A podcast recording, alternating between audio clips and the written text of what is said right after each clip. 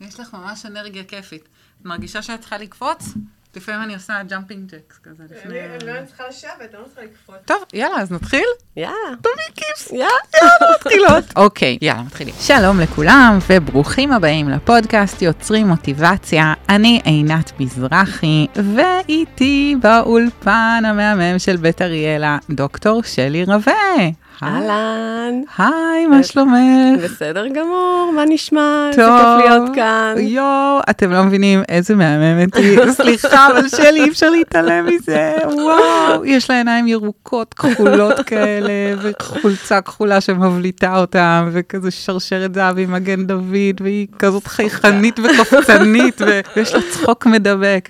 איזה כיף שאת כאן. נכון, איזה כיף שהגעתי לישראל בכלל, לפני יומיים רק. וואו, וזה שאין לך ג'טלג, אני בכלל לא מבינה איך את עושה את זה. יש לי חברה שאומרת שג'טלג זה פריבילגיה, כן? זה לאנשים פריבילגיה. יש לה ילד קטן והיא דיילת אוויר, אז, והיא אה, דיילת אוויר, מנהלת שירות בטיסה. והיא אומרת, תקשיבי, זה, ג'טלג זה לא, זה פריבילגיה, זה נכון. פינוק שלך. זה לא- נכון. זה אם- אם אתה עייף, אתה ישן, זהו, אין ברירה, כן, אתה פשוט בדיוק. ישן. ולי יש חמישה ילדים, אז אני יודעת על מה היא מדברת. זה אני לא יודעת איך יש לך חמישה ילדים, כן. אבל עוד מעט אנחנו אה, נשמע גם את, ה, את הסיפור שלך, אני מאוד ארצה לשמוע. אני כן אספר עלייך, אבל אה, שיש לך אה, מרכז קואוצ'ינג לישראלים שגרים בחו"ל. את גרה בסן פרנסיסקו ובעצם עוזרת לישראלים שמתקשים למצוא את הכיוון שלהם בחו"ל. להניע את עצמם, הבנתי ככה, קראתי באתר שלך, אה, שיש הרבה נשים שמגיעות בעקבות הבן זוג שלהם, אה, ואז ככה הן צריכות, בעצם זה כאילו משהו שנכפה עליהן, ואז הן צריכות למצוא את הכיוון שלהם, את המוטיבציה. לי בראש אה, רצות כל מיני מחשבות, שאולי בעצם כסף זאת לא הבעיה, אז מה מניע עוד? כל מיני דברים שרצו לי בראש, שנדבר עליהם. קודם כל, אני אשמח שאת תציגי את עצמך במילים שלך, ותספרי על עצמך, ואולי גם איך הגעת אליי, כי ככה, את יודעת, אנחנו לא הכרנו לפני, אז. הבמה שלך. אוקיי, אז אמ, אני מנהלת מרכז שמלווה מאות ישראלים בכל העולם, בכל היבשות, החל מאוסטרליה, המזרח הרחוק, אירופה וארצות הברית. אה, אני עובדת עם צוות רחב של אה, עשרות מאמנים, שכולם גרים בישראל. אני היחידה שגרה בסן פרנסיסקו. והאמת שאני לא גרה רק שם, כדי שהחיים יהיו ממש מעניינים, אז אני גרה בשתי יבשות. פעם בשנה אני מגיעה לישראל, אני מרצה במכללה האקדמית בנתניה, קורס קואוצ'ינג בחוג MBA, ואז אני מגיעה לכאן ונמצאת כאן ארבעה-חמישה חודשים.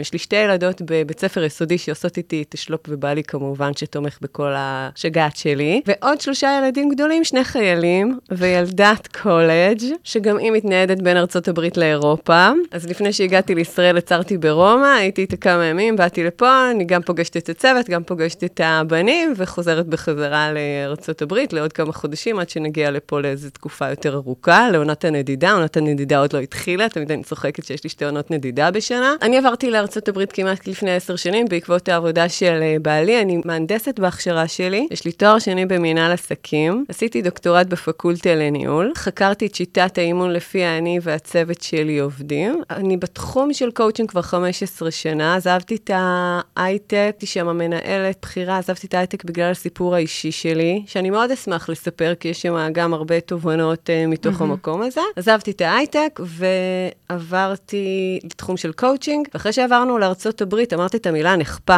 תדעי לך שמי ששמע את המילה נספחה התכווצה באותו רגע שאמרה נספחה על בנות הזוג. אז אף אחת לא נכפה עליה, כל אחת עשתה את זה מתוך בחירה חופשית, היא פשוט לא ידעה לאן היא הולכת. אוקיי. בהתחלה היא בחרה, ואז היא הבינה לאן היא הגיעה, ואז יש שם משבר מאוד מאוד גדול במעבר. זה משבר מאוד מאוד גדול, רילוקיישן, הוא נשמע מאוד מאוד מפוצץ ונוצץ, ו... וזה לא ככה. יש תהליך מאוד מאוד קשה של דאונגרד ועיבוד הדימוי העצמי, וצריך שם לבנות את הדימוי העצמי מחדש, וגם למצוא את עצמך מחדש, כי זו הזדמנות הרבה פעמים להחליט מה אני רוצה, ואנחנו לא תמיד טובים בלהבין מה אנחנו רוצים בחיים. עזבתי את ההייטק בגלל הסיפור האישי שלי, והלכתי ללמוד קואוצ'ינג. לפני עשר שנים עברנו לסן פרנסיסקו בעקבות העבודה של בעלי, הוא אמר לי, רק תבואי לשנה, שנתיים, תתמכי בי, וזהו, וחוזרים. אנחנו עוד שנייה סוגרים עשור, ובינתיים הגעתי לשם, הגעתי בחודש שביעי. הוא אמר לי, באמת, קחי את הזמן, זמן, רק תשתי קפה, תעשי שופינג, תעשי מה שאת רוצה, רק טיפ. עכשיו, אני קפה לא שותה ושופינג לא זה לא הקטע שלי, אז הקמתי מרכז שמלווה ישראלים. ראיתי שבאמת הצורך מאוד מאוד גדול להבין מה קורה, כי כשישראלי עובר לגור בחו"ל, לקח לי זמן להבין שהוא כבר לא בעצם ישראלי, הוא מהגר. ולהיות מהגר, יש לי איזה המון המון המון קשיים. Mm-hmm. קשיים של, אה, של זרות, של בדידות, של חוסר שייכות, של עיבוד ה... הדימוי העצמי, הזהות, אני לא יודע מי אני, פתאום יש מלא דברים שעשיתי אותם נורא נורא בקלות, כמו ללכת לרופא, כמו אה, ללכת לבנק, כמו לעשות כל מיני דברים שהם נורא נורא טבעיים שהיו לנו נכון. כאן. פתאום אני בחו"ל וזה לא אותו דבר, וזה קשה לי, וכל מי שנכנס למסגרת זה נורא קל, זאת אומרת, אם הגעת לשם ואתה הולך לאיזושהי מסגרת של עבודה, הילדים הולכים למסגרות זה קל, אם אתה צריך להמציא את עצמך מחדש, זה משהו אחר. אה, ויש אה, ככה כל מיני סוגים של ישראלים שעוברים, חבר'ה צעירים שעוברים ועובדים לעבוד הרבה פעמים בתחום של מכירות, ואז הם חיים כסף, כסף, כסף, כסף, כסף, כי הם יודעים שהם משלמים מחירים. הם משלמים של מחירים של בדידות, ומול זה הם רוצים שיהיה להם שפע. אז יש כמה דברים שהייתי רוצה לתת, על איך יוצרים שפע, ומה מאפשר לנו להצליח, אה, ומה הם בכלל העקרונות בכלל לשפע והצלחה ואהבה בחיים, ואיזה סוגים של שפע בכלל יש לנו. אז מאיפה את רוצה שנתחיל? וואו, וואו, וואו, וואו. רגע, את, את בהתחלה שהציעו לך, בעלך הציע לך את הרילוקיישן, מה את ראית בעיני רוחך? את אמרת, אוקיי, יכול להיות מגניב, כי אמרת שופינג אני לא עושה, קפה אני לא שותה, אז מה חשבת שכן יהיה? כלום, אני לא, לא חקרתי, אני בן אדם אה, באופי נורא הרפתקן וקליל, ומסתדר. נכון? איך הגעתי לפה? בפוקס הגעתי כי כל הרחובות היו חסומים, ואמרתי, אני אסתדר, אני אסתדר, אני אסתדר, אז באמת הגעתי. יש מרתון היום. כן. נכון, נכון. ואיכשהו אני, ואמרו לי, תיסעי מדרום, תעקפי את זה, אמרתי, לא, לא, לא, הכל יסתדר. השביל, הנתיב יהיה פתוח, ובאמת ככה כל הנתיבים היו פתוחים והגעתי בצ'יק. אז ככה הגעתי גם לרילוקיישן. כן, נסתדר, אני בחודש שביעי. יש לך משהו מאוד אה, אופטימי כזה וקליל, גם כשהגעת לפה, הגעת ביום של אה, מרתון, וסיימת את הפגישה והיית צריכה להגיע לפה מהר עם הרכב וכבישים חסומים נחסמו מיד אחרייך, וגם כשהגעת לפה היית צריכה לעלות למעלה לרחבה ולמצוא את זה, ואנחנו מדברות בטלפון ואת לא מוצאת את המקום ואת לא מתעצבנת, להפך, את צוחקת איזה מין צחוק מדבק כזה ושואלת כמה אנשים בדרך, איך מגיעים, והוא לא יודע, והוא אומר לך פה, והוא זה, ואת צוחקת לי בטלפון תוך כדי, ואני חושבת שיש בך משהו מאוד אה, אופטימי כזה, ו... וכיפי וחיוני, אה, שיכול, שזה כנראה חלק ממך גם כן. זה לא, לא מרגיש מרגיש כאילו אם תלכי לילדות שלי ותסתכלי עליי, גם אם אני אשאל את עצמי וגם בתמונות, זה לא אני בילדות שלי, אבל זה משהו שמתפתח עם השנים. אני חושבת שיש קשר מאוד מאוד הדוק, ולזה עוד מעט נגיע, על הדימוי העצמי והאפשרות שלך לסמוך על עצמך, וככל שאתה יותר אוהב את עצמך, ככל שאתה יותר מאמין בעצמך, ככל שאתה יותר בוטח בעצמך, ככה אתה תצליח להשיג את מה שאתה רוצה יותר בקלות. ומכיוון שכאילו זה היה לי ברור שאני אמצא אותך, מה, אז הגיעו לי לשמאלה, נכון. אז אני אלך לשמאלה, אני אלך שתי דקות שמאלה, ואז אני אלך ימינה, גם ראיתי שאני עומדת בזמנים, ואני בדיוק מגיעה כפי שהבטחתי שאני אגיע, ושזה קסם בעיניי, ואז היה לי ברור שאני אגיע. אז באותה מבדל היה לי ברור שאני אגיע ואני אסתדר, ובגלל שגם בעלי היה ברור לו שאני אגיע ואני אסתדר, אז נחתנו ביום ראשון, וביום שני הוא נתן לי מפתחות, בית ריק, שני מזרונים על הרצפה, בית ריק. בגלל שהוא היה הפאונדר, הוא היה אה, זה שהקים את הסטארט-אפ, לא הייתה חברת הייטק שליוותה אותנו. זה אנחנו, אני והוא. אז אה, עברנו, שני מזרונים על הרצפה. אני בחודש שביעי, והכל בסדר, הכל בסדר, אני זורמת, ולמחרת הוא אומר לי, תקשיבי, אני הולך לעבודה. אני אומרת לו, אוקיי, מה, אתה, אתה לא נשאר לארגן? כאילו, לא. אז הוא אמר לי, לא, לא, יש לי מלא פגישות. אני אומרת לו, אה, אוקיי, אז אה, עכשיו ילדות עוד במסגרות, כן? אני, אין לי מושג. אני אומרת לו, אוקיי, אז, אז אני אדאג לכל הריהוט של הבית, ו... כי פשוט אין מזלג ואין כף, ואין כלום. הוא אמר לי, כן, זה בסדר, טוב, כן, נראה לי שכן. ובאמת, כאילו, תוך שבועיים הבית מסודר. מסודר לגמרי, ו- ו- ולא ברור איך, הכל נמצא, וישראלים שהגעתי אליהם ועזרו לי, והכל, מסת... והכל מסתדר. ואני חושבת עוד פעם, שאתה בא מתוך גישה שהדברים מסתדרים, אז דברים מסתדרים. זה הכל בסוף השתקפות שלנו. כל מה שיש לנו בתפיסות עולם, כל התודעה שלנו, המציאות היא רק השתקפות של המחשבות שלנו, של התודעה שלנו. אז אם יש לך תודעה שהיא תודעה בריאה, תודעה שיש בה חופש, תודעה שיש בה אה, אמונה שדברים מסתדרים בקלות, אז דברים מסתדרים בקלות.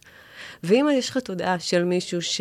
שהוא מאוכזב, שהחיים אכזבו אותו מאז שהוא היה קטן, והוא ממשיך להחזיק את זה, אז הוא כל הזמן יתאכזב, כל הזמן יחווה, אכזבות. והוא לא, לא יצליח לצאת מהלופ הזה. יש רק דרך אחת אה, לצאת מהלופ הזה. שהיא? לשנות את התפיסה לי. אני חושבת, אוקיי, לפי, לפחות לפי מה שאני חקרתי, וזה המי, המיטב והמירב שאני יודעת היום, שכדי לעבור איזשהו תהליך שהוא של שינוי, אנחנו צריכים לעבור כל, את כל התהליך בכל הרמות שלו. יש לנו מחשבה שהיא בראש, יש לנו הרגשה שהיא בלב, יש לנו תחושה שהיא בגוף הפיזי, ויש לנו אמונות שנמצאות בתת-מודע שלנו. אם אנחנו באמת רוצים לעבור איזושהי חוויה מתקנת, חוויה היא מכלול. אנחנו צריכים לעבור את זה בכל ארבעת הרבדים האלה. כשעשיתי את הדוקטורט קראתי לזה, התבססתי על עקרון האדם השלם, שזה, אני לא המצאתי את זה, זה משהו שכבר נחקר לפניי, וזה אומר, בעצם עקרון האדם השלם מדבר על ארבעה אספקטים שכולם צריכים להיות, לקחת אותם בחשבון כשעוברים איזשהו תהליך טרנספורמטיבי. ואז צריך לקחת בחשבון מה אני חושבת לגבי זה, מה אני מרגישה לגבי זה, מה אני חשה בגוף הפיזי, הגוף הפיזי מדבר עוד שנייה, נדבר על שפע, על הקשר בין שפע והגוף הפיזי, למה זה כל כך חשוב לעבוד גם עם הרמה הזאת, מה שהרבה פעמים בטיפולים לא עושים. ו- והאמונות שלנו ותפיסות העולם שלנו נמצאות בתת-מודע שלנו, ואנחנו לא מודעים אליהם, צריך לגלות אותם ולחשוף אותם. אז הדרך לעשות את השינוי, גם אם חוויתי אכזבות בילדות ואני רוצה לא להמשיך לחוות אותם, זה לעשות את הטרנספורמציה ולקחת בחשבון את כל ארבעת האספקטים. את יכולה לתת דוגמה? אני שיא הרצינות, אני שיא הרצינות. אני אתן את הדוגמה אולי דרך, ה... דרך הסיפור האישי שלי, בסדר? Okay. אני גדלתי לשני הורים מאוד מאוד אמביציוניים. אימא שלי הייתה, עבדה בבנק, התקדמה, התקדמה מאוד לתפקידים ניהוליים בכירים, בעצמה הייתה אשת קריירה של שנות ה-70, שזה היה מאוד מאוד תקדימי אז בשנות ה-70, נחשבתי לילדת מפתח, ההורים לא היו בבית. אה, גם אבא שלי היה בן אדם מאוד אה, ערכי, ציונים. ו... והבנתי שיש איזשהו מרוץ כזה שאתה צריך לעשות אותו. אני אמורה לסיים את הצבא, והייתי קצינה, ואז אני אמורה, עשיתי טיול ארוך, אבל אחרי זה הלכתי ללמוד הנדסה, ואז הלכתי והתקבלתי להייטק, ובגיל 30 מצאתי את עצמי נשואה עם ילדה בת, בת שנתיים, עם דירה חמודה בגבעתיים, עם בעל מקסים, ורק דבר אחד בפאזל הזה היה לי חסר, זה שאני אהיה מאושרת. ולא הייתי מאושרת, והיה הכל. כביכול, בכל הטייטלים. עמדתי בכל הטייטלים. כבר סיימתי תואר שני, כבר הייתי בשלהי התזה שלי. אה, אה, והתפקיד הניהולי שלי, התקדמתי, וואו, כמו מטאור בעבודה. הכל, הכל, ילדה חמודה והבעל מאמן והכל, הכל בסדר.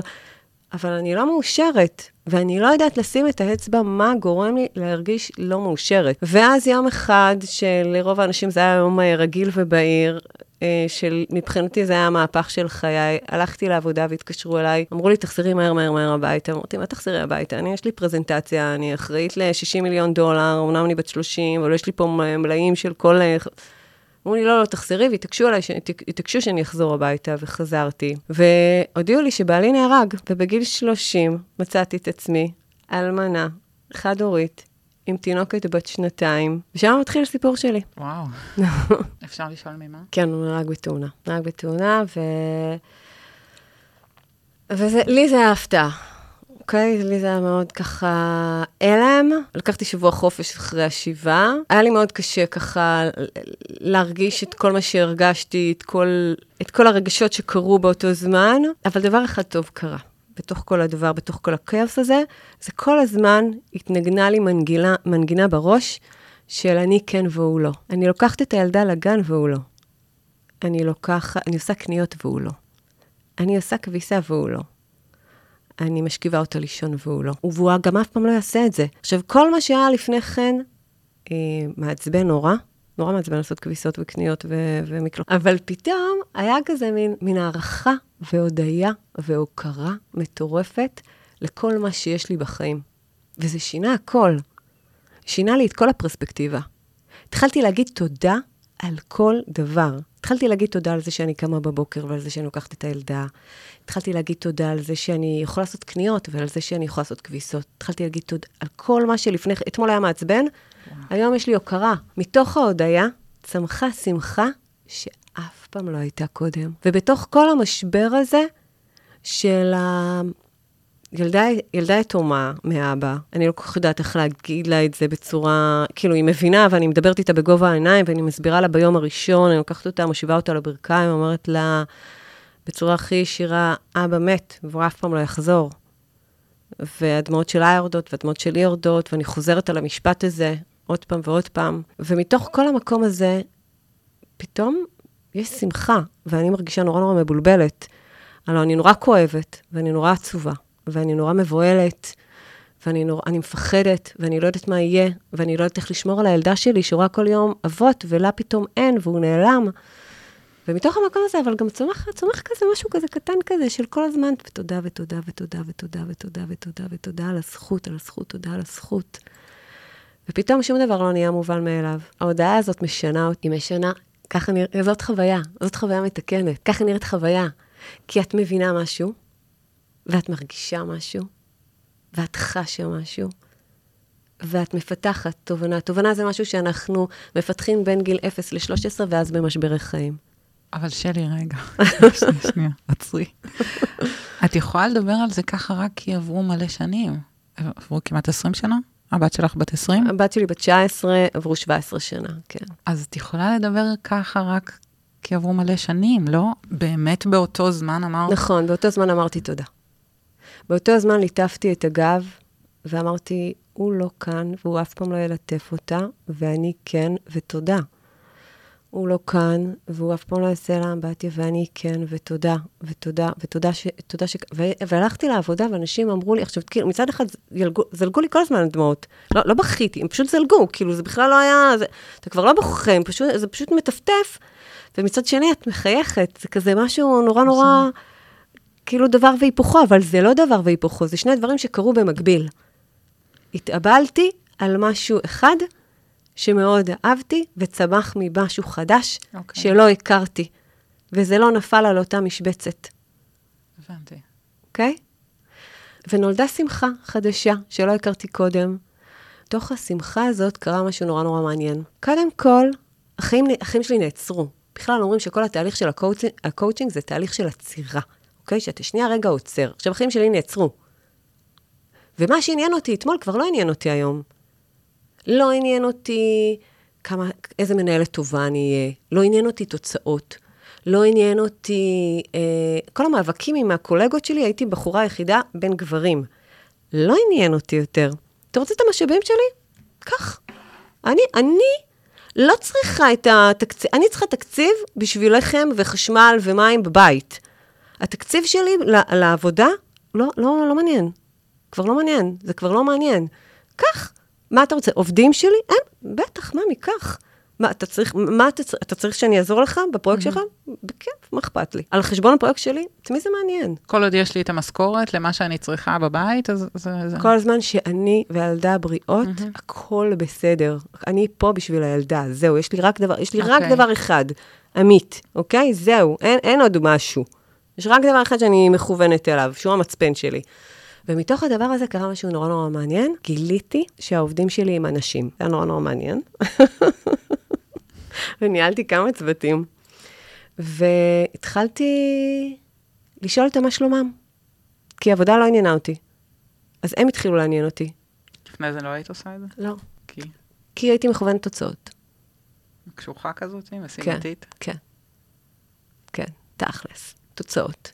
תכלס, תגיד לי מה קרה היום, מאז שיצאתי הביתה עד כאילו שחזרתי. בוסית לא כיפית כזאת, היא קשוחה ו...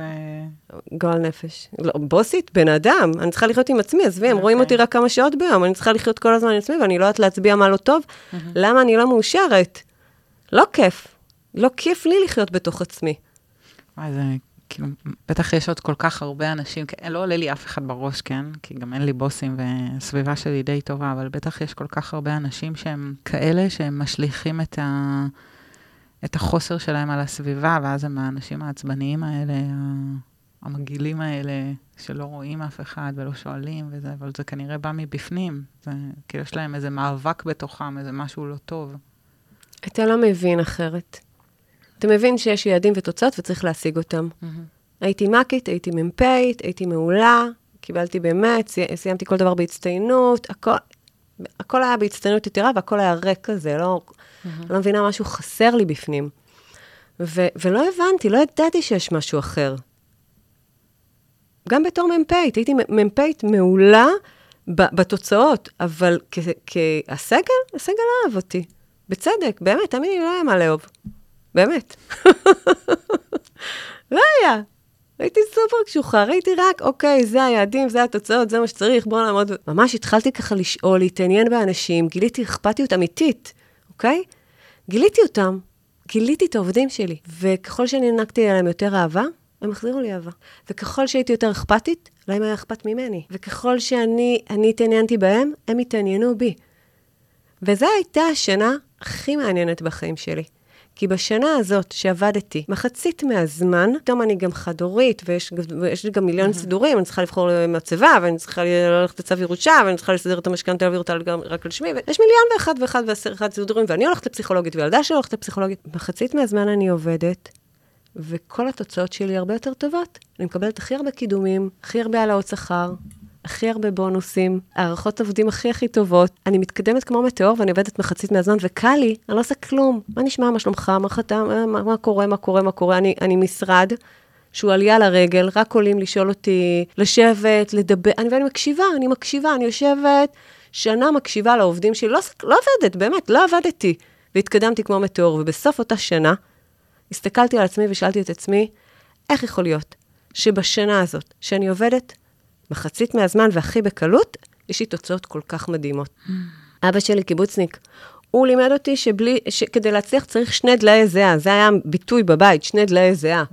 אה, אבל אין, אין, אין דלאי זיעה, אז איך יכול להיות? וואו. זה מנפץ תפיסת עולם. ככה תפיסת עולם מתנפצת, שאומרת, רגע, איך זה יכול להיות? זה לא מסתדר. ואז התחלתי לחקור מה מאפשר לאנשים להצליח ומה לי אפשר להצליח. והבנתי שני דברים. אחד, שמחת חיים, מאפשרת הצלחה. היום, מחקר, היום שאני כבר, את יודעת, עוסקת בתחום של מחקר גם, ש, שעוסק בהצלחה, אני יכולה להגיד לך שמחקרים מראים שאנשים שמחים הם אנשים מצליחים, לא להפך. לא מי שהצליח שמח. אתה קודם כל בהוויה של שמחה, ואז אתה מצליח. עכשיו את תגידי לי, רגע, שנייה, קודם כל תביא לי את הבית, קודם כל תביא לי את הזה, קודם כל תביא לי את האישה, קודם כל תביא לי את הכסף, קודם כל תביא לי את זה, ואז אני אהיה שמח. לא, אבל לא, אבל זה לא עובד ככה. קודם כל אתה תהיה שמח, אחרי זה אתה תצליח, וזה מה שקרה לי, לא, את יודעת, בלי קורס, בלי שום דבר. התחלתי להגיד, התחלתי להיות בהודיה, ההודיה הביאה שמחה, והשמחה הביאה שפע. ואז הבנתי שקיים קשר בין שמחה ואהבה ושפע. ואז עזבתי את ההייטק. ואז אמרתי, רגע, רגע, רגע, אני הבנתי משהו שאני חייבת ללמד אחרים. ו- ושגם לא, גם את יודעת, אני שילמתי מחיר גדול. למה שישלמו את זה? בואו, תתגלחו על הזקן שלי. אני כבר שילמתי את המחיר. ואז עזבתי את ההייטק, ולפני 15 שנה היה קואוצ'ינג, אבל לא כמו היום. והלכתי וחיפשתי קואוצ'ינג ש, שבאמת ידבר על השינוי הזה של ההוויה, כי הבנתי שמשהו, שזה לא ב doing. שזה לא נמצא ב doing, זה ממש לא היה ב doing, אין לי תמיכה שכל התוצאות הן ב doing. ועשיתי בזה בעצם דוקטורט, הלכתי וחקרתי את שיטת האימון, ושם גיליתי, אני מציעה למי ששומע שירשום. לגמרי, אני פה, העיניים שלי הולכות לפעמים לצדדים ולמעלה, וזה זה בגלל שאני הכי מקשיבה לך, פשוט אני חושבת כזה, ומתרגמת לי את זה, ו... איזה כיף שזה שלי, ואני הולכת להקשיב לזה עוד מלא פעמים. בגלל זה אני כל כך גם נהנית לערוך את הפודקאסט, ברוך שאני עושה הכל פה, כן, גם עורכת, אני כל כך נהנית, כי אז אני מקשיבה שוב, אני לומדת מזה המון. אז רשמתי לי בראש של קודם כל להיות שמחה על מה שיש, ולא לא לחשוב לא מה עוד אני צריך. אבל זה לא ברור, קל. ברור, זאת השאלה הבאה שלי. זה לא קל. אני שמחה רק על מה ש... זה נורא קשה להיות שמח. זה ממש, צריך לעבוד בלהיות שמח. אני תמיד אומרת ששמחה לא נופלת מהשמיים על הראש, זה לא קורה, זה לא קורה. שמחה לא, לא, היא לא, זה, זה לא, אנחנו קמים בבוקר, מה זה מאושרים? עכשיו, מי שלא עושה את ה mindset שלו בבוקר, ולא מבין שהוא זה system. הוא זה system. אם הוא לא יתרגל את ה system שלו ולא יבנה את ה system שלו בצורה נכונה, הוא לא יגיע לתוצאות שהוא רוצה. אבל רגע, שנייה, אני שם את זה בצד. אוקיי, אבל תחזרי לי לזה, טוב? טוב, בסדר. כן, צריכה לדעת. פתחנו חלון. ארבעה גורמים שמאפשרים לכל אחד, לא משנה במה הוא רוצה, תדברי על זוגיות, תדברי על הורות, תדברי על קריירה, תדברי על כסף, תדברי על כל דבר שאת רוצה להצליח, על ריקוד, על כל דבר שאת רוצה להצליח, ארבעה גורמים שאם תלכי לפיהם, את תמיד תשיגי את מה שאת רוצה, אוקיי? אז אמרנו שני עקרונות.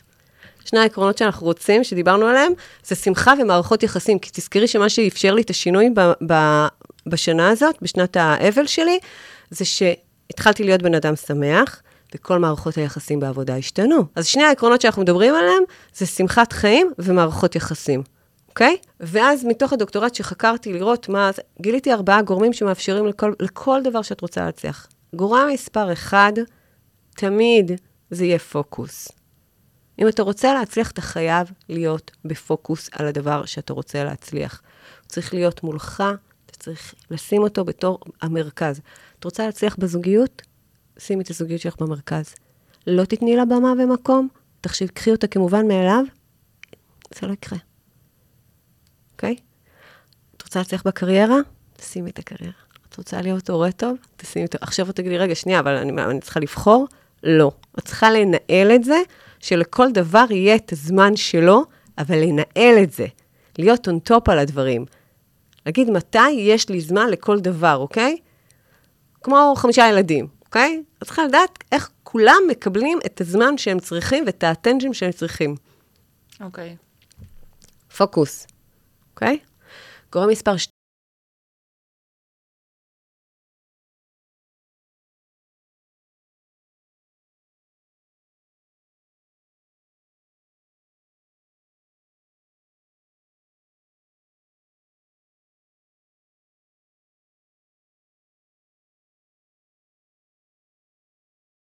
שתיים זה אחריות. את יודעת מה ההפך מאחריות? התפזרות? לא. כן. ההפך מאחריות זה אשמה, אוקיי. אוקיי? או שאני לוקחת אחריות, או שאני מאשימה. אני יכולה להאשים את עצמי ואני יכולה להאשים את העולם. אני יכולה להאשים את כאילו להיות ההורים שלי. קורבן. כן, בול. אוקיי. כן. אז, אז אם את רוצה להצליח בחיים, את צריכה לקחת את האחריות אלייך. כי כשאת לוקחת גם את האחריות, את גם לוקחת את השליטה. זה אוקיי. בא ביחד, אוקיי? אוקיי. כשאת מאשימה, את מאבדת את השליטה. את נהיית קורבן, הוא עשה, הוא אשם, הוא זה, אכלו לי, שתו לי, זה... ואז, ואז אין לך שום יכולת להוביל את עצמך, אוקיי? אוקיי. אז גורם שתיים, זה אחריות. גורם מספר שלוש, זה no plan B. אתה לא יכול להצליח כשיש לך עוד אפשרות. מבחינתי, איך שאני רואה את הדברים, אחוז הגירושים נורא נורא גבוה בעולם, בגלל שיש אפשרות נוספת. לכי לפני 40 50 שנה, להתגרש לא הייתה אפשרות לכל אחד כ- כרעיון, אוקיי? זה לא, זה לא הייתה אופציה. אנשים התביישו בזה, ראו בזה כישלון, נשארו בתוך מקומות נורא נורא נורא קשים, כי זאת לא הייתה אופציה באפ... בסט האפשרויות שלהם. היום זאת אופציה. זה כל הזמן אופציה. וגם כמות הפיתויים והאפשרויות והמערכות יחסים הנוספות שאת באינטראקציה איתן. אם אתה רוצה להצליח במשהו, לא אתה לא יכול להחזיק במקביל פלן בי. זה כמו אנרגיה שזולגת כל הזמן. אתה כמו, לוקח, במקום לקחת את האנרגיה שלך, נגיד יש לך 100, אנרגיה שהיא שהיא 100, אם אתה אומר שיש לך פלן בי, אתה כל הזמן, זו, נניח מזרים שם 20-30, כל הזמן מחשבות. אולי זה יקרה, אולי עם ההוא, אולי לא, אולי אני לא אשאר, אולי אני אפרק, אני כן אקח את הכבל, הוא ייקח את התקליט, אני אקח את זה. את יודעת, כאילו, את מתעסקת אוקיי. בזה. כמו בקריירה. את רוצה להצליח בקריירה? לא יכולה להיות לך, לא יכול להיות פלן בי. אתה רוצה להצליח, אתה צריך להיות מאוד מאוד בפוקוס על הדבר. Uh, והדבר הרביעי זה מחירים. מחירים קטנים, הצלחות קטנות. מחירים גדולים, הצלחות גדולות. אתה לא יכול להצליח בלי לשלם איזה שהם מחירים. אתה חייב להבין שבהצלחה יש מחיר, זה בסדר. זה לא, זה לא משהו רע. זה חלק. חלק מהדבר הזה. אז אני אשן קצת פחות שעות, ואני בכלל לא אראה טלוויזיה. ולא, ואני לא, ואני לא אעשה הרבה דברים אחרים, אוקיי? לא אשתה קפה ואני לא אעשה שופינג. אוקיי? אני לא, אני צריכה לבחור מה אני עושה עם הזמן שלי, ולאן, ואיפה הפוקוס שלי. אני לא איך הגעתי אלייך. כשלקחתי את הילדה לגינה, אמרתי, טוב, אני לא מבזבזת את הזמן שלי, נכון? בוא נחפש פודקאסט מעניין. וואי, מי זאת הבחורה המדליקה הזאת? יואו, איזה אמיצה היא, וואי, איזה מעניינת היא, וואי, איזה מדליקה היא, וואי, איזה אותנטית היא, יאללה, בואי ניצור את הקשר. איזה חמודה. כן. כי אני לא אשב בגינה ועכשיו אקשקש עם האמהות, חבל, אני בפוקוס, אני יודעת מה אני רוצה. אז ככה דברים, כשאתה בן אדם, שאתה באמת, שאתה יודע לאן אתה הולך. עכשיו, יש לזה מחירים, כי אני לא כזאת פופולרית בקרב האמהות. מה לעשות? כל האמהות מקשקשות ביחד בגינה ואני בצד עם אוזניות ומחברת, אוקיי. אוקיי? אתה- ואם את מוכנה לשלם את המחירים בשביל ללכת עם האמת שלך, אז את, את תצליחי במה שאת רוצה. וואו, יש לי כל כך הרבה דברים שרצים לי בראש, של דוגמאות ודברים שאני רוצה עוד לכתוב לי, ואני רוצה לתת לך את, את מלוא הבמה, כי, כי באמת, כמו שאמרת מקודם, שהרגשת כשהקשבת לי שאני כאילו עוברת תהליך פה ואני לומדת מזה ואני שואלת דברים שמעניינים אותי ושגם אני עוברת פה איזה מסע בתוך הדבר הזה. ואולי בגלל זה, זה זה ככה יוצא אותנטי, וככה גם אחרים יכולים ללמוד מזה הכי טוב. יש עוד דברים שרצית להגיד לגבי שפע ושמחה. נכון, נכון. אהבה ושפע, זו אותה, אותה אנרגיה מבחינתי. אהבה, אהבה ושפע. יש חמישה סוגים של שפע. שפע של שמחה, בעיניי. Mm-hmm. אז, אז אני אומרת רק את, זה, זה לא, זה לא אמת אבסולוטית, זה רק מה שאני חקרתי וזה, וזה, וזה מה שאני הסקתי, אוקיי? יכול להיות שלמישהו אחר יש סוגים אחרים של שפע שהוא הבין, ואותם הוא רוצה, את יודעת, להציג. בעיניי יש חמישה סוגים של שפע. שפע של אהבה, שפע של שמחה, שפע של שלווה, שפע בריאותי ושפע כלכלי, אוקיי? ושכל אחד מאיתנו הוא כמו צינור. מצד אחד אנחנו מכניסים לנו לצינור הזה, לגוף הזה, למוביל הרזי הזה, אנחנו מכניסים כל מיני סוגים של אנרגיה. אנחנו מכניסים uh, שינה, ואוכל, ושתייה, ובילויים, ואהבות, וספורט, והגשמה, וכל מיני דברים כאלה שעושים לנו טוב. ואנחנו רוצים שהגוף הזה אה, יעשה איזשהו פרוסס עם כל הדברים האלה שאנחנו מכניסים, ויפיק לנו את השפע הזה. בסוף מה אנחנו רוצים? אנחנו רוצים שפע של כל מיני דברים. מתי אנחנו לא נצליח להשתמש בגוף הזה בצורה אפקטיבית? כששני דברים יקרו, נניח שהגוף הזה הוא צינור, אז שני דברים יקרו. או שבצינור הזה יהיה חורים, ואז תזלוג לי אנרגיה, או שבצינור הזה תהיה סתימה, ואז האנרגיה לא תזרום לי כמו שצריך. מה זה החורים האלה בשבילי? החורים האלה זה מערכות יחסים לא תקינות. כשאנחנו עובדים עם, ה, אה, עם הלקוחות שלנו, אנחנו עובדים על ארבעה סוגים של מערכות יחסים.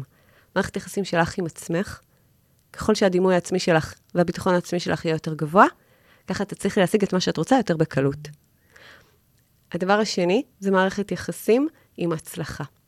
ככל שאת תדעי להגדיר איפה את רוצה להיות, עוד שנה, עוד חמש שנים ועוד עשרים שנה מהיום, ככה תצליחי להשיג את מה שאת רוצה הרבה יותר בקלות. הדיוק של ההצלחה היא מאוד מאוד קריטית, היא צריכה להיות בהלימה גם לערכים שלך ולמה שחשוב לך בחיים. מערכת יחסים השלישית היא מערכת יחסים עם כסף. כולם רוצים כסף, אבל כולם מפחדים מכסף. למה? כי מערכת יחסים עם כסף היא מערכת יחסים סבוכה. היא מערכת יחסים שיש בה המון, סליחה, שיש בה המון רגשות. אנחנו, בכל מה שקשור לכסף, אנחנו נורא מפחדים, כסף הוא בקונוטציה של כוח, למי שיש הרבה כסף יש הרבה כוח, אנחנו מפחדים מכוח. הקונוטציה שלנו היא לא חיובית כלפי כסף. וגם אנחנו מתנים את הביטחון שלנו בכסף, אנחנו מפחדים לאבד את, ה, את הכסף, כי אנחנו מפחדים לאבד את הביטחון. אז כל המערכות יחסים שלנו, וגם לימדו אותנו, כסף זה דבר מלוכלך, אל תכניס אותו לפה, כסף לא גדל על עצים, צריך לעבוד קשה בשביל כסף. אנחנו מבינים שהעולם נע סביב כסף, כשיש לך יותר כסף, יש יותר נוחות. יש המון המון המון שיחות לא חיוביות סביב כסף, ובדרך כלל גם, בדרך כלל גם ראינו את ההורים שלנו עובדים קשה בשביל שיהיה להם כסף, והם גם אמרו את זה. אין לי כסף, או לא עכשיו, או אין לנו תקציב לזה, או... וה, והקונוטציה היא מאוד שלילית. אז מערכת יחסים, מי שמסתכל על כסף בצורה נקייה של מספרים, ואין לו רגשות בנושא, יוכל להניע כסף יותר בקלות בחיים, והוא יצליח למנף את זה, אוקיי? עם כסף אפשר לעשות, כן, אפשר כן, לעשות ארבעה דברים, אוקיי? אוקיי. רגע, אני חייבת לרגע לתרגם מחשבה שעברה לי, שהייתי בדרך לכאן. אז מאז שיש לי את הפודקאסט הזה, אני משקיעה בו המון, זה, זה באמת לוקח הרבה זמן. ואני, כמובן, זאת לא הפרנסה שלי, אני בכלל מתפרנסת ממשהו אחר, ואין מה לעשות, המשאב של הזמן הוא, בסוף זה משאב מוגבל, נכון? אז חשבתי על זה בדרך לכאן, שכמה זמן אני משקיעה, ואם הייתי משקיעה את הזמן הזה של הפודקאסט ביותר לשווק את המופע שלי, המופע קרקס שיש לי, אז וואו, יכולתי כבר להופיע הרבה יותר, ובטח הייתי, לא יודעת, מכפילה או משלשת את ההכנסה שלי השנה, כן? כי השנה בעצם התחלתי עם הפודקאסט, ואז אמרתי, רגע, אבל גם המופע שלי התחיל ממשהו שמאוד מאוד אהבתי לעשות, לרקוד עם חישוק, ולאט לאט עם השנים, פתאום זה נהיה גם המקצוע שלי, ופתאום התחלתי להתפרנס ממנו, אז לא חשבתי על זה בהתחלה, וגם פה אני חושבת, אני, אני לא יודעת מה... מה אני עושה עם זה? אבל זה ממלא אותי, זה נותן לי איזשהו שפע, אולי לא שפע כלכלי כרגע, אבל זה מייצר לי שפע. אני לא יודעת איך להסביר את זה. שפע של אנרגיה, של שמחה, כיף לי לעשות את זה. אני חושבת שאת מדברת על מוטיבציה, נכון? Mm-hmm. כאילו, כל, כל הפודקאסט הוא על מוטיבציה. נכון. ואת מדברת על איך לייצר מוטיבציה, נכון? נכון. אוקיי. Okay. אני חושבת שמוטיבציה זה תוצאה, זה לא משהו שמייצרים. אני חושבת שמוטיבציה היא תוצאה של... אה, כשיש לך תשוקה, בכלל, כולנו בנויים משני רגשות מרכזיים, אוקיי? פחד ותשוקה. וזה משחק של מספרים, אוקיי? נטו מספרים. כמה תשוקה יש לי לרוץ בבוקר, אוקיי? אני, אני למשל מישהי שמגיל 21, אני היום אני בת 48, מגיל 21, זה אומר 27 שנה, אני כל בוקר קמה ב-6 בבוקר, ו-6 ורבע יוצאת לריצה של 5 קילומטר, חוץ מיום כיפור. אז אני כאילו ממש וואו. כל יום 27 שנה, זה מה שאני עושה בבוקר, זה הבוקר טוב שלי. אם הייתי צריכה להשקיע מוטיבציה בזה, לא הייתי עומדת בזה. כל כך באדיקות. לא הייתי, לא הייתי יכולה לעמוד בזה. בגלל שאני כל כך אוהבת את זה, רק אם הטיסה תהיה בשלוש בבוקר ואני צריכה לקום באחת בלילה, זה לא ייראה לי הגיוני לקום לפני ולעשות... זה כאילו צריך להיות מאוד מאוד חריג שאני אדלג על זה. אבל אני לא, לא, אני לא צריכה להשקיע אנרגיה בשביל זה. כשאתה עושה משהו מתוך מקום של תשוקה ואהבה, אתה לא, אין, אתה לא רב עם זה, אתה לא צריך להשקיע שם הכוח, אוקיי? את עושה משהו שנורא, הוא בא מתשוקה. לא צריכה להתאמץ בשביל לעשות את זה. עשית את זה כי בא לך להשפיע ולעשות משהו בנתינה, בלהגיד את ה-say שלך, בלהביע את עצמך, בלהיות בקשר עם העולם, ב... ב, ב את יודעת, לתת משהו. אז את עושה את זה. את פועלת מאוד מאוד אינטואיטיבית. את לא משקיעה אנרגיה שמה. אולי בלשווק את המופע שלך היית צריכה להשקיע אנרגיה, את לא עושה את זה. לא בא לך. אולי. אולי, אולי שם זה יותר אנרגיה. תראי, מה זה לא בא לי? זה גם uh, כבר רץ מעצמו, כי יש לקוחות קבועים וזה חוזר, ויש איזה גלגל כזה שמניע את עצמו, אז אני מרשה לעצמי להוריד קצת את, ה, את הרגל מהגז. פודקאסט הוא מדליק אותך כזה, וזה חדש, וזה... יש שם אהבה. איפה... אמר, נכון שאמרתי לך שאהבה ושפע זה אותה אנרגיה? כן. אוקיי.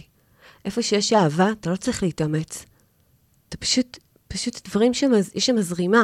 עכשיו, אני, עכשיו, עוד פעם, צריך לעשות אה, הפרדה בין התמדה ובין מאמץ. לא ניתן להצליח בחיים ללא התמדה.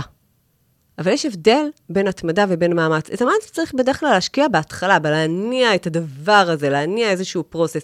אבל אם אתה עושה משהו שאתה מאוד מאוד אוהב, אתה לא יכול להיות שם במאמץ לאורך זמן. זה כמו דיאטת כסח. תחזיקי מעמד יום, יומיים, שבוע, שבועיים, מתישהו תישברי, כי יש שם מאמץ מאוד גדול. אם את תתמידי באורח חיים בריא, את יכולה לעשות את זה for life, אוקיי? אז קודם כל צריך לעשות הפרדה בין מאמץ ובין התמדה. אוקיי. אוקיי? ואת עושה משהו שיש בך בו המון תשוקה. ומה, אז איך את מייצרת מוטיבציה לעשות דברים שאין לך בהם תשוקה? של לעשות כל מיני אה, לא, בירוקרטיות, של לשלם דברים, להעביר את האוטו-טסט, לעשות קניות, לשלם חשמל, כל הדברים האלה שלא כיף לעשות אותם. מאיפה המוטיבציה לעשות אותם? או אפילו סתם אה, לצאת לדייטים, שזה משהו שאת, אה, שנגיד, מישהי שהיא רווקה והיא לא הכי אוהבת, אבל היא כן רואה את המטרה, כן, את הפוקוס הזה שהיא רוצה זוגיות, אז מאיפה המוטיבציה עכשיו שוב לצאת לדייט, או שוב לעשות דברים כאלה, או שוב לצאת... מה, הרבה פעמים זה מהמחיר שאני לא רוצה לשלם. זה לא באמת מתוך תשוקה. אם אני לא אעביר את האוטו-טסט, אז אני אקבל קנס. אם אני לא אשלם את הדוח, אז אני, אשל... אז אני אקבל פנלטי. אה, את יודעת... אה... אז זה מהפחד לא לשלם מחיר? זאת... אז כן. יש מוטיבציה? אז התוצאה היא מוטיבציה? זה לא מוטיבציה, אני לא חושבת שזאת מוטיבציה. זה פשוט, את יודעת, פחד הוא גם איזשהו אלמנט שמניע אותנו לעשות דברים. שאנחנו לא באמת רוצים לעשות, אוקיי? אם אני לא אסדר, ילד, אם הוא לא יסדר את החדר, אמא תיקח לו את הפלאפון. אין לו מוטיבציה לסדר את, את זה, אבל אין לו מוטיבציה גם שיקחו לו את הפלאפון, אז הוא צריך להחליט מה הוא עושה, אוקיי? אבל אני חושבת שכשיש מוטיבציה למשהו, באמת, יש, מאחורי המוטיבציה מסתתר רגש של תשוקה. בכלל, כל מה שמנהל אותנו בחיים זה רגשות, אוקיי? בדרך כלל, הפרוסס הוא, אבל רגע, בוא נסיים את הארבע, ארבע okay. אוקיי. מערכות יחסים, אוקיי? אז מערכת יחסים ראשונה, כדי ש... אה, מערכת יחסים ראשונה, כדי שכל המערכת הזאת תהיה תקינה, זה מערכת יחסים שלך עם עצמך. מערכת יחסים שלך עם הצלחה. מערכת יחסים שלך עם כסף. ומערכת, ומערכות יחסים בסביבה שלך. ויש שני סוגים של סביבה. סביבה פיזית, האנשים שאת רואה אותם ביום-יום, וסביבה מנטלית. אנשים שנמצאים הרבה פעמים וגרים בחו"ל, יש הפרדה, יש שוני. יש את האנשים שאני גרה איתם, יש את השכונה, את החברים, את הסביבה, ויש את הסביבה המנטלית. סביבה מנטלית זה אנשים שגידלו אותנו בגיל הילדות שלנו, שזה ההורים, זה האחים ודמויות מרכזיות בחיים, או שהיטיבו איתנו בצורה יוצאת דופן, או שהרעו בצורה יוצאת דופן. וכשאנחנו... אה, ואז מי שגר בחו"ל, יש, יש הפרדה בין האנשים של הסביבה, כי פה, למשל בישראל, הרבה פעמים את תפגשי את ההורים שלך ואת האחים שלך על בסיס שבועי או חודשי. Mm-hmm. בחו"ל, כשאתה גר בחו"ל, אז אתה לא תמיד פוגש את ההורים ואת האחים על בסיס שבועי, אז יש את הסביבה הפיזית ויש את הסביבה המנטלית. ומערכות יחסים שהן לא תקינות, בין אם זה סביבה פיזית ובין אם זה סביבה מנטלית, מערכות יחסים שגוזלות מאיתנו המון המון אנרגיה. מערכת יחסים של הסביבה, מערכת יחסים או שמאוד יכולה להעצים אותך, או שבאותה קלות יכולה לרוקן אותך מאוד. והמטרה היא שהמערכות היחסים שלנו בחיים יעבדו לנו, ולא יהיו לנו חורים בצינור. אז אנחנו רוצים שהכל הכל יהיה תקין, שמערכות היחסים שלנו יהיו תקינות, ואנחנו רוצים שכל הכלי הזה שקוראים לו גוף, יהיה פתוח. וכשהכלי הזה פתוח, ואין תקיעויות, מה זה כל התקיעויות והחסימות והעכבות? זה כל מה שקורה לנו בגוף הפיזי. כל מחשבה גורמת לנו להרגיש איזשהו רגש מסוים שמותמר לתחושה. כשיש לנו רגשות שליליים כמו בושה, אשמה, כעס, פחד, כל הרגשות האלה, קנאה, שנאה, כל הרגשות האלה הם רגשות מכווצים, ואז כמו שתחשבי שהצינור מתכווץ והאנרגיה לא יכולה לעבור, ואז את לא תפיקי את כל השפע שאת רוצה. אז אם אנחנו רוצים לעשות עבודה על כל ה... כדי שיהיה לנו... כדי שאנחנו נצליח במה שאנחנו רוצים בחיים, אנחנו רוצים לעבוד על ארבעה מערכות יחסים, ואנחנו רוצים שכל מערכות היחסים של הסביבה יהיו תקינות, שאנחנו נדע לאיפה אנחנו רוצים להגיע, ושכל, ושאנחנו לא, ננהל, ושאנחנו לא נתנהל מתוך מקום, שאנחנו נהיה הרבה יותר במודעות ובהקשבה למה קורה לי בגוף הפיזי. הגוף הפיזי שלי זה המקום הכי הכי עמוק שמדבר איתי כל הזמן, אם נעים לי או לא נעים לי.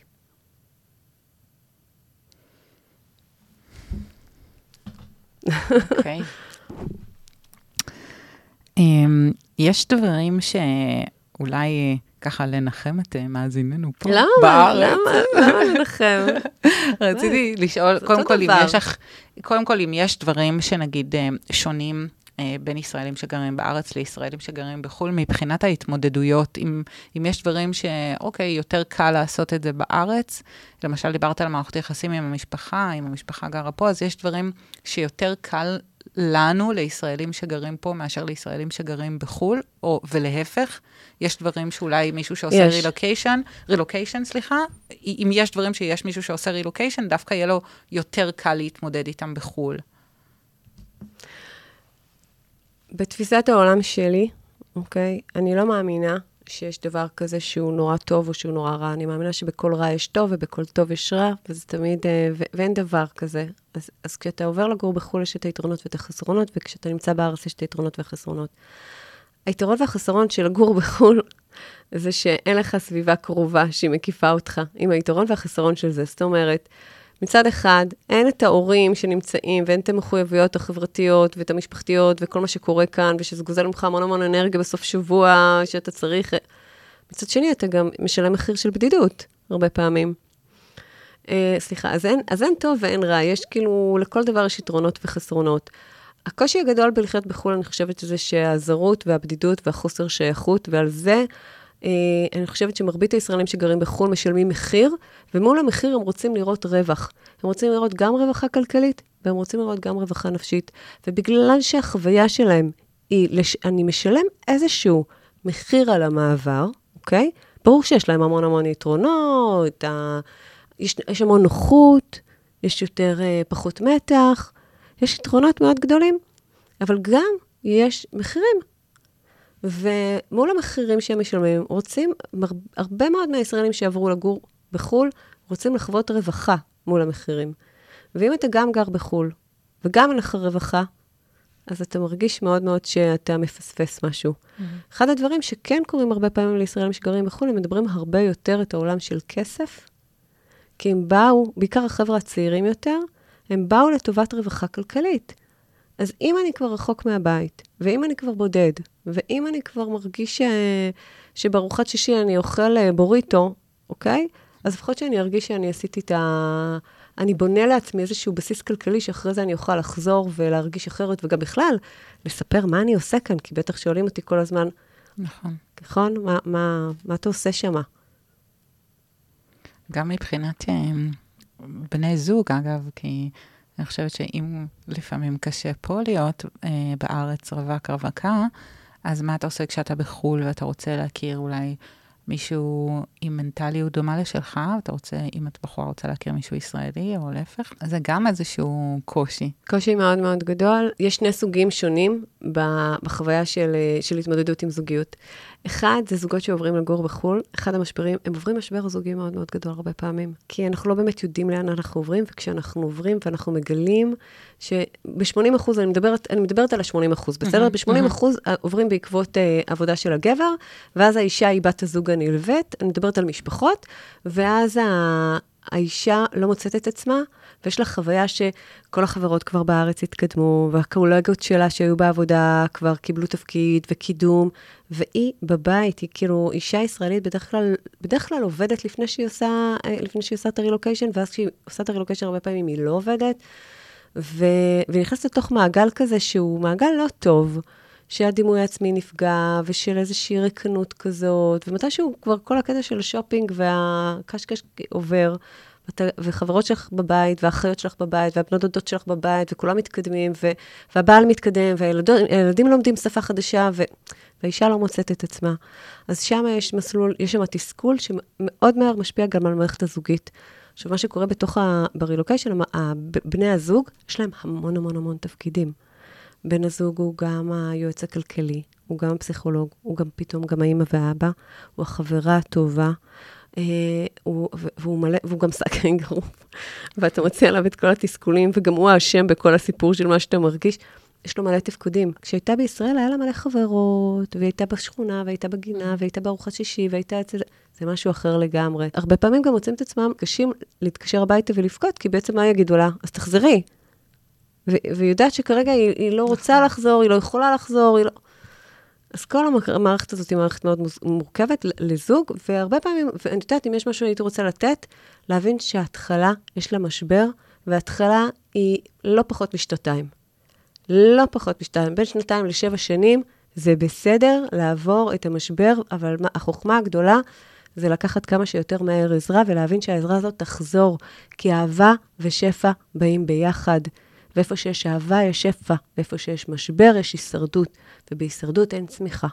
יש לנו רק שתי אפשרויות, או הישרדות או צמיחה. אז אם יש משבר זוגי, צריך מהר, כמה שיותר מהר לטפל בו, כדי שיהיו כמה שפחות משקעים, ו- ויש שם מלא אנשי מקצוע שיכולים לעזור. באמת, יש מלא, אפשר פשוט לחפש ולקבל עזרה ולהבין שזה לא כישלון, זה משהו שכולם עוברים ולא מדברים אותו. זה סוג אחד של משבר. המשבר השני זה חבר'ה צעירים שעוברים לגור, רווקים ורווקות. והם בדרך כלל מוצאים את עצמם בתוך הם, אה, הם דירות שותפים, אה, ויש שם קושי, יש קושי מאוד מאוד גדול, כי הם רוצים זוגיות והם מאוד לבד. לפעמים הולכים לכיוון של אה, יותר מדי weed ויותר מדי grass ויותר מדי כאלה, כי באמת הבדידות מאוד מאוד מאוד קשה. וגם המקצועות שהחבר'ה הצעירים שלנו, הישראלים, מתעסקים בהם הרבה פעמים, זה עולם של מכירות, והעולם של מכירות הוא עולם מאוד מאוד מאוד קשוח בארצות הברית. את מדברת על עגלות?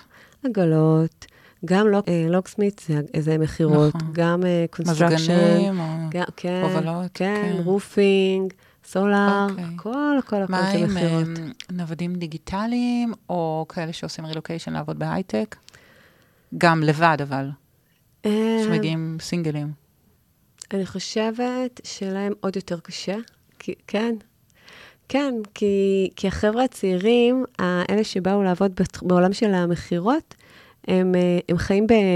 קהילה. כן, בקהילה של כאלה שהם דומים. הם, הם יגיעו לחברה ישראלית שהבוס הוא זה, mm-hmm. ויש להם עוד חבר'ה ישראלים שגם הם עוסקים במכירות, וזה, יש שם גם תחרות מאוד גדולה, אבל הם גם עושים ימי שישי בערב ביחד, והם הם קהילה, גם בדרך כלל הבוס דואג ככה לאגד okay. כן. אותם ולעזור להם, וגם הם לומדים את אחד המקצועות המאוד מאוד uh, מעניינים, שיתרמו להם לכל החיים. זה להיות אש מכירות. אוקיי. Okay. שרדתי בזה שלושה ימים, בסם חוזה. נורא. יואו, זה היה נורא.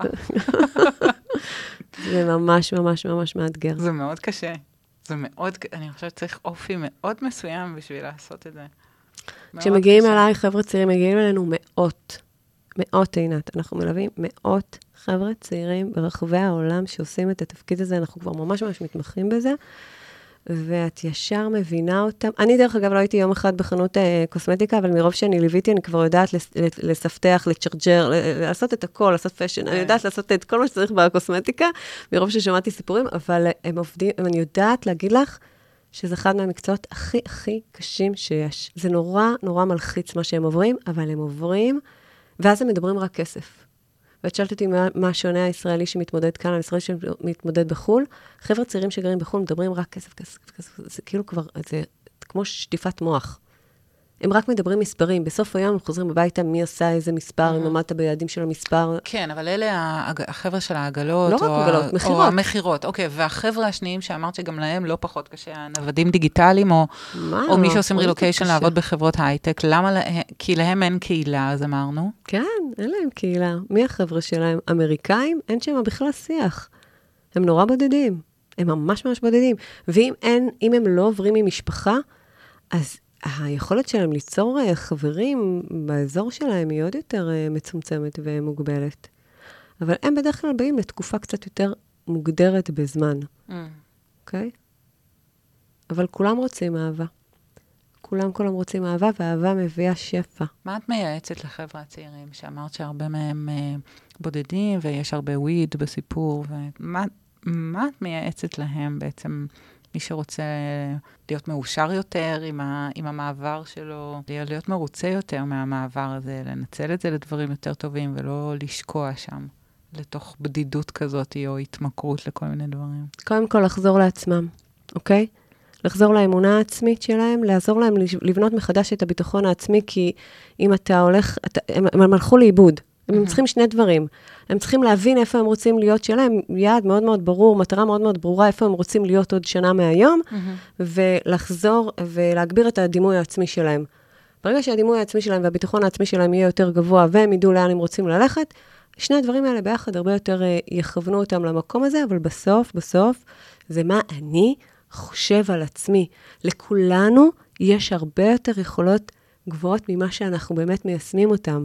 מה שמייצר אותנו זה מה אנחנו חושבים על היכולות שלנו. יכולת של בן אדם יכולה להיות 200, אבל הוא חושב, הדימוי העצמי שלו נקבע בגיל הרבה יותר מוקדם. אוקיי? ואז זה חותך. מה אני חושבת על עצמי? חותך. ואם אני חושבת שאני לא מספיק טובה, או לא מספיק חכמה, או לא מספיק, או לא מספיק, או לא מספיק, זה לא משנה כמה יכולות יש לי, זה משנה מה אני חושבת על עצמי. אז אנחנו צריכים שמה לעשות עבודה ולהוריד את כל התקרות זכוכית האלה שכל אחד שם לעצמו, בעיקר בהשוואה ל, ו- ולאפשר לעצמם להגשים את כל היכולות שלהם. אנחנו 59 דקות. oh my god, הבטחנו שזה יהיה קצר. אמרתי לך שיש לי הרגשה ש... תחתכי, תחתכי מלא. לא, אמרת לי, אני מדברת על מהירות 2, אני זה, אבל עדיין, זה, זה מעניין, ויש לי שאלות גם.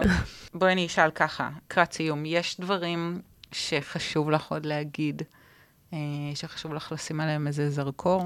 אני חושבת שהדבר הכי משמעותי להבין מתוך הניסיון חיים שלי ועבודה עם באמת כל כך הרבה אה, ניסיון, זה להבין שמה שמאפשר בסופו של דבר להצליח בכל דבר שאנחנו רוצים, זאת אהבה. גם אהבה לעצמי וגם אהבה זוגית. אני חושבת שהכוח, ששם, לא- שכשיש אהבה, אתה לא צריך לייצר את המוטיבציה. המוטיבציה היא by product. ללמוד לאהוב את מי שאתה, ולהעריך את מי שאתה, ללמוד לאהוב את החיים, ללמוד לאהוב את בן הזוג שלנו, ולהעריך את בני הזוג שלנו. שם נמצא הכוח המניע, ואז אתה כבר לא... ו- ולמצוא עבודה שאתה אוהב, לעשות משהו מתוך תשוקה. כשאתה חי את החיים מתוך תשוקה, אתה לא צריך לייצר מוטיבציה. אני חייבת עוד שאלה, מה לעשות? את אומרת, תמצא עבודה שאתה אוהב, אבל יכול להיות שעכשיו אנשים שומעים את זה ואומרים, אוקיי, טוב, ההיא אה, הייתה עם החישוק, הנה, הסתדרה, עשתה לה מופע חישוקים, היא עובדת זה. היא אה, אוהבת אה, לעזור לאנשים, והיא גם דוקטור אה, NLP, coaching, אה, הנה, אז היא עוזרת לאנשים, אז, אבל איך מוצאים משהו שאני אוהב ואני גם יכול להתפרנס ממנו? זה לא פשוט. זה לא פשוט להתפרנס לא ממשהו פשוט? שאוהבים. מי אמר לך? לטובתי. לא, אני רק אומרת שבסוף הכל עניין של תפיסת עולם. מי אמר לך שזה לא פשוט? עובדה שמצאת. כן, זאת עבודה קשה, אבל... זה היה לך קשה למצוא את זה? הלכת עם האמת שלך, הקשבת פנימה. אני חושבת, ש... אני חושבת שהסיבה שאת עושה את הפודקאסט זה כי את מקשיבה לעצמך. אני חושבת שאנשים לא מקשיבים לעצמם, הם לא עוצרים לשאול את השאלות החכמות והנכונות. אף אחד, אני, אני לא חושבת שזה קשה. אני חושבת שצריך רגע שנייה לעצור ולשאול את השאלות האלה, ולהקדיש איזשהו זמן, להקדיש את, ה... זמן ותקציב מסוים לשאול את השאלות החכמות. אז יהיה לך כמה פחות בגדים, וכמה פחות שרשראות, וכמה פחות מסעדות.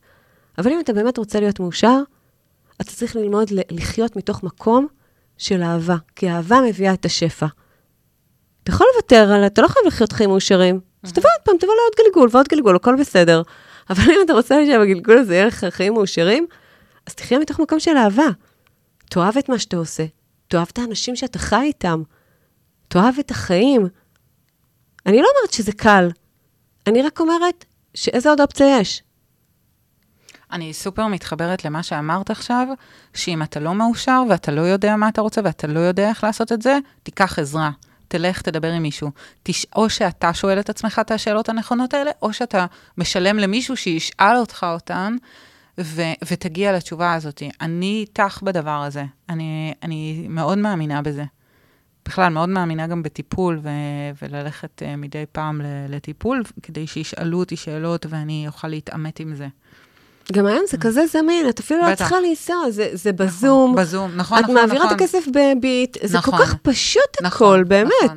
וזה זמין, ויש כל נכון. כך הרבה סוגים, ויש כל כך הרבה אפשרויות והמלצות, וגם לא צריך להסתכל על זה כאילו, את יודעת, אנשים אומרים, טוב, אני לא רוצה בגלל שזה אולי חוויה של כישלון. לא, אתה רוצה להתקדם, אתה רוצה להיות מאושר, קח תקציב מסוים, קח זמן מסוים, ותשקיע בלהבין מה, מה חשוב לי, מה חשוב לי בחיים, ואיך אני עושה את זה מתוך מקום. ות, ואת רוצה מתנה לכולם? תדאגו שמערכת יחסים הזוגית שלכם תהיה מצוינת. למי שיש, שלי. אוקיי. למי שיש, כן, ו- ו- ולמי שלא, אז להבין מה תפיסת העולם שמעכבת אותנו שמה. מה יש שם בתפיסת העולם שלא מאפשר לי עדיין להקים מערכת זוגית שהיא, שהיא נכונה לי וטובה לי. כי בסוף, באמת, בסוף הכל, הכל, הכל עניין של השתקפויות. ומה שיש לי פה, מאחורי הראש, זה בתת מודע, זה תפיסות עולם, זה אמונות שהתקבעו בגיל צעיר. ומתוך זה, כך, שם המחשבות, ומתוך זה הרגשות, ומתוך זה התחושות, ומתוך זה ההשתקפות. אוקיי? Okay? אבל אם את שואלת אותי מה המקור, המקור זה אהבה. גם אהבה לעצמי, גם אהבה לחיים, גם אהבה זוגית. אוקיי? Okay? יש שם המון המון המון כוח שם באהבה זוגית.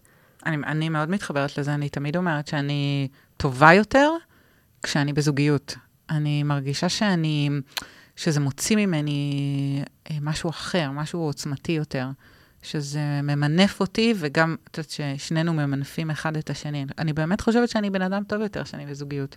תראי, כולם רוצים בזוגיות, אבל, אבל אנשים, לרוב חיים בזוגיות שהיא לא מעצימה ולא דוחפת ולא ממלאה, להפך, היא מרוקנת. אז אם אתה בתוך זוגיות והיא גם מרוקנת אותך, אתה הולך אחורה. Mm-hmm. אתה חי במאבק, אתה חי בהישרדות, אתה חי במקום שמאוד מאוד קשה. את יודעת, ואז, ואז, ואז יש שם את המאמץ, ואז אתה צריך לייצר את המוטיבציה, נכון. לייצר את המוטיבציה לקום, לייצר את המוטיבציה לעשות דברים, אתה צריך כוח מניע. דוקטור שלי רווה. איזה כיף לי שבאת אליי, מה זה? איך זכיתי ככה? זכית, את רואה? כי את עושה משהו מתוך אהבה. באמת, אין לך שום אינטרס פה, יש לך, את יודעת, את הולכת עם הלב, את לא יודעת אפילו לאן זה יוביל אותך. את, את הולכת עם האמת שלך, וזה, וזה יוביל אותך למקומות מדהימים בחיים. פשוט תמשיכי להיות נאמנה, את נאמנה, את נאמנה לעצמך. המון המון תודה לך. תודה לך. אני ממש מודה לך שהגעת. תודה לך על הכל. אני כל כך אהנה לערוך את הפרק הזה ולהקשיב לו שוב, אין לך מושג. אני אשים uh, לינקים לאתר שלך ולפייסבוק שלך. אמרת לי בהתחלה, אני לא רוצה שזה יהיה מכירתי, אני לא באה לפה בשביל נכון, למכור, אני רוצה נכון. לתת מתנה. אין שום בעיה, אבל, אבל אנשים ירצו לדבר איתך ואני, ולעקוב אחרייך, ואני גם ראיתי, את עושה כל כך הרבה סרטונים. מלא. מלא, ראיתי פתאום אה, סרטון טיפ מספר 106, טיפ מספר 106, אני כזה, וואו, שלי, מה קורה? רגע, תני לי, תני לי לעשות את זה. אז אה, המון המון תודה לך שהגעת. תודה על הזכות. וראית איך הכל הסתדר לנו? ממש כן, היקום סידר את הכל. מושלם, מושלם, ותודה רבה גם לבית אריאלה, על האולפן הנפלא הזה כאן. מקסים. כן, ממש. ממש כיף פה. כן, כן, ושיהיה לכם יום נעים, תודה רבה שהייתם איתנו. ביי כולם. ביי ביי. ביי. וואו.